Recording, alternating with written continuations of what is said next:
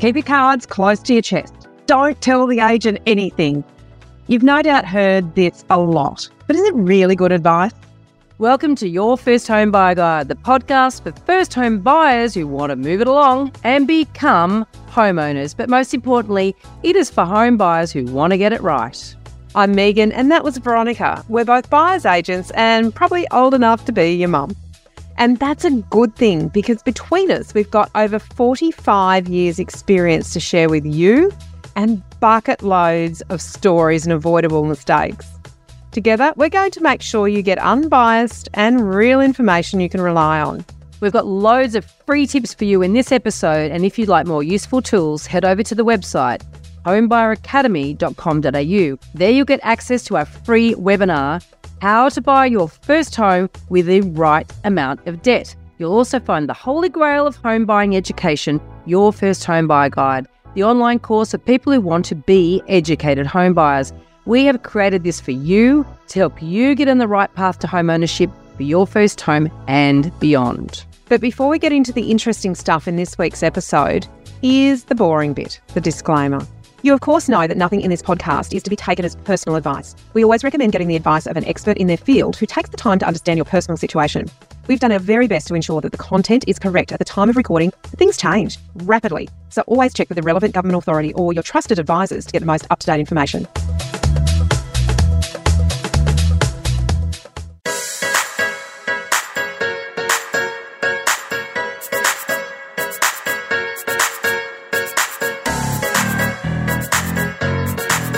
Today, we're talking about another piece of bad property advice that you're likely to hear a lot, and it's don't tell the agent anything. You know, we know it sounds sensible, but it can cause a lot of problems. But before we get into that, Meighan, behind her in the video, has a special house. What the hell is that? Well, I'm following on. Veronica, you introduced me to the OMG section of Airbnb, and I just am having an absolute ball. This is a UFO that you can stay in the UK. I don't need to, but for many people, I'm sure it would be a blast. Boom, boom. It's a dad joke. Oh. All righty. Well, there's not much I can say about that, but if you're watching the video, we always encourage you to have a little sneak peek on YouTube. Check it out and let us know if you think you'd like to stay in something that looks like that with tiny little portals. Or send me your unusual cool home and we'll pop it in the background. Even better. Yeah, we could have a competition. Anyway, let's think about that. There we go again. Yeah. Think about a competition. Got any ideas for competition? Send it through. All righty. Now, we get why it sounds logical to keep your cards close to your chest and not tell the agent anything that they may use against you. But you know, how do you work out what you should and shouldn't tell them? And this idea of not telling them anything, we don't agree. So let's work through that. We think it's advice that is probably given by well-meaning people who have seen the impact of that information being used in a negative way. So it's not that we're saying that you should tell the agent everything, but what has the agent got to work with if they've got no information from you? So budget is a huge one. If you've got a limit of, say, $750,000, you're not going to tell the agent that because you think, well, someone's told you, they'll end up making you pay all of that just to buy any property. It's not necessarily true, Veronica. No, it isn't. And let's face it, good agents are pretty adept at getting intel from buyers anyway, right? Even if you don't tell them things, they've got a way of nutting out the stuff that's important to them. So if you think that just by not telling them your budget that you're somehow protecting yourself, well, you're not. And in reality, it's very important information you need to give them, and we'll explain why in a minute. But the minute that you make an offer on a place and you get outbid by somebody else, they're going to have intel on your budget.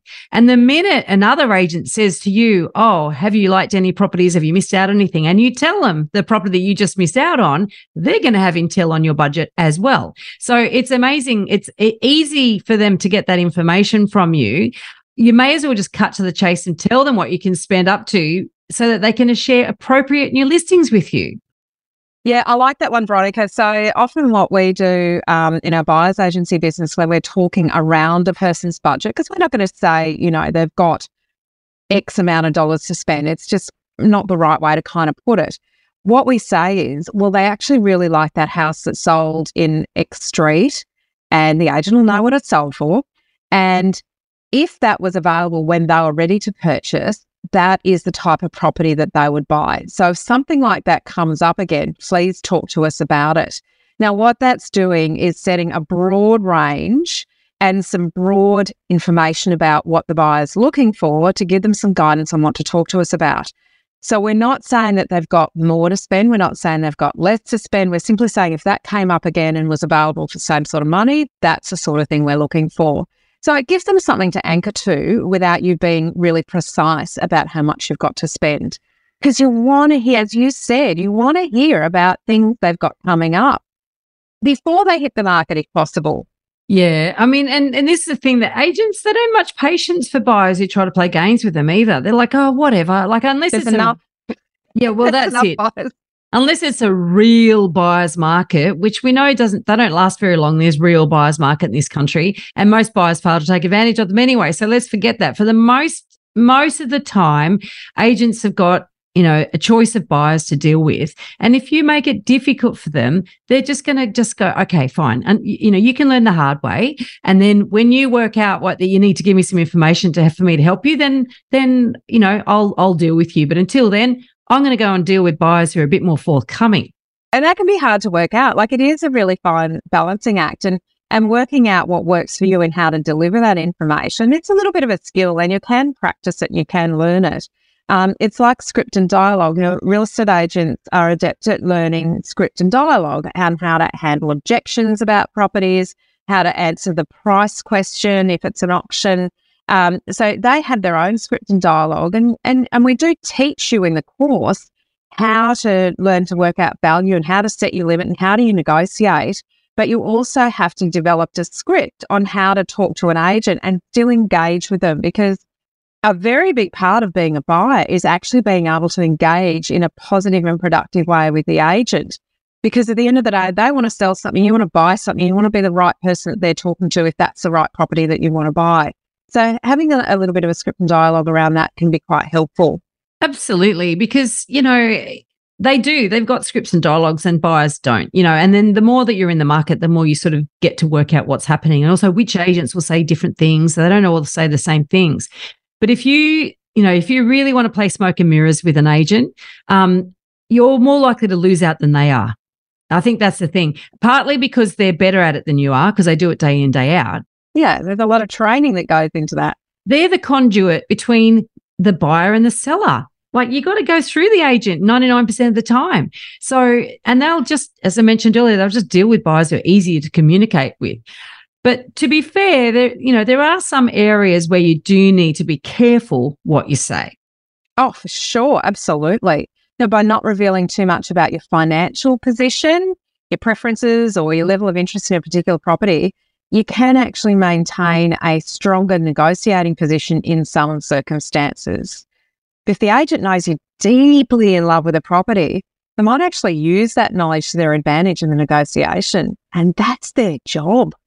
Yes. That's it. Oh, they got their antenna going off waiting for the buyer is so desperately fallen in love with the property. So you got to find a way to actually, I guess, not communicate that sort of stuff. And this is the thing that often buyers do that totally unconsciously, right? They think that I didn't tell them how much I had to pay, but the fact is that you're at every open house, you're sitting in the lounge and glaring at other buyers, like you're doing these sort of things, you know, like you're giving them heaps of signals. So you sort of got to be more careful around those types of signals than you do in the more overt things. There's also information privacy, and you've got to be careful there. You've got to protect your own financial information and personal circumstances, because sometimes there might be a reason why a private reason why you need to buy soon. And you don't want them using that against you. I mean, obviously being 9 months pregnant is slightly obvious and a bit hard to hide. There's a time pressure there. Yeah. But, you know, that's a little arbitrary but I hate turning up to auctions and looking at, you know, couples where there's a 9 month pregnant woman or an 8 month pregnant woman. I really do hate that, because there's an extra pressure. But There's an emotional imperative there, isn't there? But there's other things that are not so obvious that you don't have to give away that might be leading you to really desperately want to buy in a particular location or a particular property. And they're the sorts of things that you don't have to disclose to the agent. But you also don't, and I guess this is the advice that we want people to be really cautious of, which is don't tell the agent anything. You actually do want to create an emotional connection if you can, firstly with the agent, and then for the agent to create that emotional connection potentially with the seller. This is particularly an important strategy in a private negotiation as opposed to an auction where really you're up against the other buyers. So there's not a lot that an emotional connection can do. But, you know, certainly I've seen circumstances where there has been some sort of connection that's been made, whether it's an old school tie with, you know, where people went to school, or whether it was, you know, it was a divorce sale and there's a divorcee wanting to buy. There can be sometimes some value in sharing a little bit of information that actually shows you as a person who wants to take their house and turn it into another home and a family. So it's not just about saying don't give all the information to the agent. Sometimes there is value in sharing something that helps people see you as someone different to the other buyers. It's all about being strategic. And the thing too is that I've often come across buyers who then want to share everything, some big sob story, and it's like, it doesn't relate to the vendor. I mean, the vendor may sympathise with you, but he's not going to connect. So just because you've got a sob story doesn't mean that that's going to work in every situation. But if there is a connection, as Meighan is saying, so it's being judicious with your sharing and being, as I said, strategic about it. So, you know, there's things to keep to yourself because they will be used against you, and there's other things that potentially could be an advantage. So being aware of that. I think too that you know, you've got to avoid pressure, let's face it. So any ammunition, I guess, that you're giving that agent where they are able to apply pressure to you or on you is something that you want to avoid, right? And so emotions, we all have them, you know, and a lot of people like to feel themselves that they don't have emotions when it comes to buying property, but we all do. And, you know, just by being a little bit guarded, a little bit, treating your emotions, I guess, with some respect, and you know, you're less likely to have the agents work on those emotions to try to manipulate you or pressure you to make a decision. So I think it's just important just to treat your own emotions with respect, recognize that they're there, just respect them, and put them in a box. Sometimes, as I say to my children, sometimes. And I don't mean emotionally pushing things down and closing the drawer. Just in some circumstances, you need to pop them in a box and deal with them at another time. And an auction is a classic case of where you need to put your emotions in a box and put your game face on and don't let anything, particularly if you have chosen to share something through the process. And an agent's job and an auctioneer's job is to actually work the crowd to get the best price for the seller under those auction conditions. What you want to do is make sure that you're popping anything that might impact you and make you change your direction or increase your set limit. You want to put that aside and just say, that is not part of who I am today. This is who I am. I've got my limit. This is my bid strategy. This is how I'm going to respond to things. Everything else is just like a Teflon coat and it's going to come off me. Now, how hard is that to do when you don't do it every day, Veronica? You and I, we do this every week. That's a really hard skill to master because you want to be both, you know, you don't want to put the owner offside during that process. Imagine if you're standing there like a robot and the owner goes, "Just, I don't want to sell those people. Let's not engage with them after the auction." You've got to be careful about that. Now it's funny though. Most owners don't watch auctions though, do they? When they're inside hiding, peeking through a lace curtain. Yeah. All right. So where it can be a bad advice to avoid telling the agents anything, right, is where you're avoiding giving them clarity, right? If you, as we mentioned earlier, if you do not communicate your needs and preferences clearly, the agent might show you properties that don't align with what you're after, and it will just waste your time and theirs. It's frustrating too. It's annoying, and you'll get the reputation of being a time waster, and then they'll stop giving you any information. Yeah, and you don't want that. don't close the lines of communication, particularly if you want to buy in a little pocket, a specialised area, suburb or a particular pocket. If you want to buy in those areas, you'll probably find that you're coming across similar agents all the time. They tend to have a patch that they work in. So if you're really closed with all of the agents in the areas that you want to buy in and they don't see you as a genuine buyer because you're not giving them anything, then you're kind of closing yourself off to all of those opportunities that might come up in that patch through those agents. And it's only a new agent that comes in that goes, oh, well, you're a new buyer. And if you close those up again, it's almost like shutting the doors to the opportunities that might be there. And let me tell you, I've been a sales agent. I know that you get to know those buyers by name, the problem buyers.